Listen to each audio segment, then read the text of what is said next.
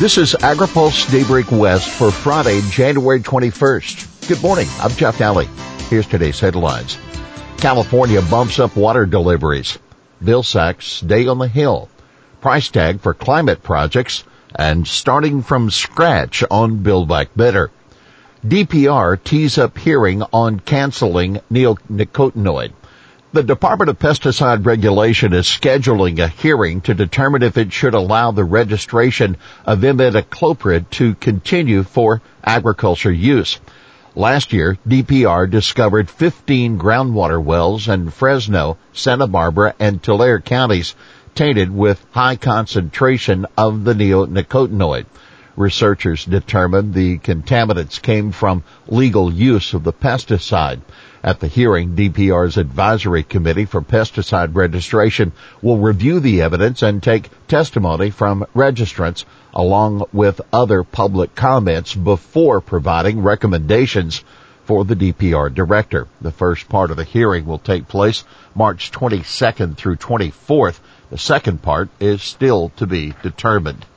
State nudges up water allocations. The Department of Water Resources has bumped up water allocations for the State Water Project now to 15%. This follows December storms that led to modest gains in reservoir levels. DWR had initially set the allocations at nearly zero in December, allowing only deliveries for critical health and safety needs. But severe drought is not over, warned DWR Director Carla Nemeth. Dry conditions have already returned in January. Californians must continue to conserve as the state plans for a third dry year. And to that end, the department plans on maintaining as much storage in Lake Oroville as possible. It is prioritizing water releases from the reservoir strictly to maintain delta water quality, protect endangered species, and meet senior water right needs. Vilsack and Harris to visit California today. Agriculture Secretary Tom Vilsack will join Vice President Kamala Harris in the city of San Bernardino today. Vilsack and Harris will discuss the $1 trillion bipartisan infrastructure law and announce $600 million in new spending to aid the state in wildfire recovery and prevention. The administration plans to spend $5 billion on fires altogether. Potential nominee knows trade. Secretary of Agriculture Tom Vilsack confirms that USDA is expected to spend about $1 billion from the Commodity Credit Corporation for developing climate-smart agriculture commodities. AgriPulse asked Secretary Vilsack about that number after he testified at a House Ag Committee hearing yesterday. I think that's a fair number, Vilsack replied. Now take note. Vilsack also told reporters the nomination for USDA Undersecretary for Trade has been delayed because of the vetting that's required.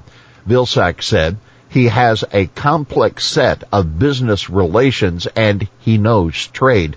Vilsack did not name the person. Vax mandate a false issue, Vilsack says. Secretary Vilsack used the 4-hour hearing to push back on concerns that the government-wide vaccine mandate is harming farm programs. Committee Republicans repeatedly questioned Vilsack about concerns that the mandate had created staffing shortages in Farm Service Agency field offices. Vilsack called the concern, quote, a false issue, citing data he said showed farmers were being served at pre-pandemic levels. By the numbers, of the 90,000 USDA employees, 600 have either not been vaccinated or haven't received an approved exemption or accommodation, he said. About 89% of USDA's workforce has been vaccinated. Amid shortage, farmers urged to cut fertilizer use. Lawmakers pressed Vilsack repeatedly about fertilizer availability and price spikes. Vilsack used the questions to make the case that many farmers are using more fertilizer than they need to. He also touted a new crop insurance endorsement that will protect farmers against yield losses if they decide to split nitrogen applications during the growing season and can't make the second application due to weather. We need to make sure we are using fertilizer appropriately and wisely, he said. Why it matters? Well, the average feed grain operation will pay $128,000 more on fertilizer this year. That's an increase of $39.55 an acre, that according to Texas A&M University study. You can read our report of the hearing for Secretary Vilsack's comments on other issues, including China and plans for making payments for cover crops and disaster aid. Starting over on Build Back Better, well, President Biden expressed confidence this week that he can get Congress to pass portions of his Build Back Better bill, and that would include the climate provisions that include significant new funding for climate-related farming practices. But Senator Joe Manchin, the West Virginia Democrat, indicated to reporters yesterday that the negotiations will have to start over and that his previous offer is off the table. We'll just be starting from scratch whenever we start the talks, he said. He also said it's critical that inflation and the COVID-19 pandemic first ease up. By the way, Vilsack expressed optimism during the House Ag hearing that the ag climate provisions could still get enacted. That's not the area where there is disagreement or concern, he told lawmakers. Vilsack told reporters that the Build Back Better bill's $10 billion in child nutrition provisions, well, that could be attached to a child nutrition reauthorization bill. Neither the House nor the Senate has acted on that legislation.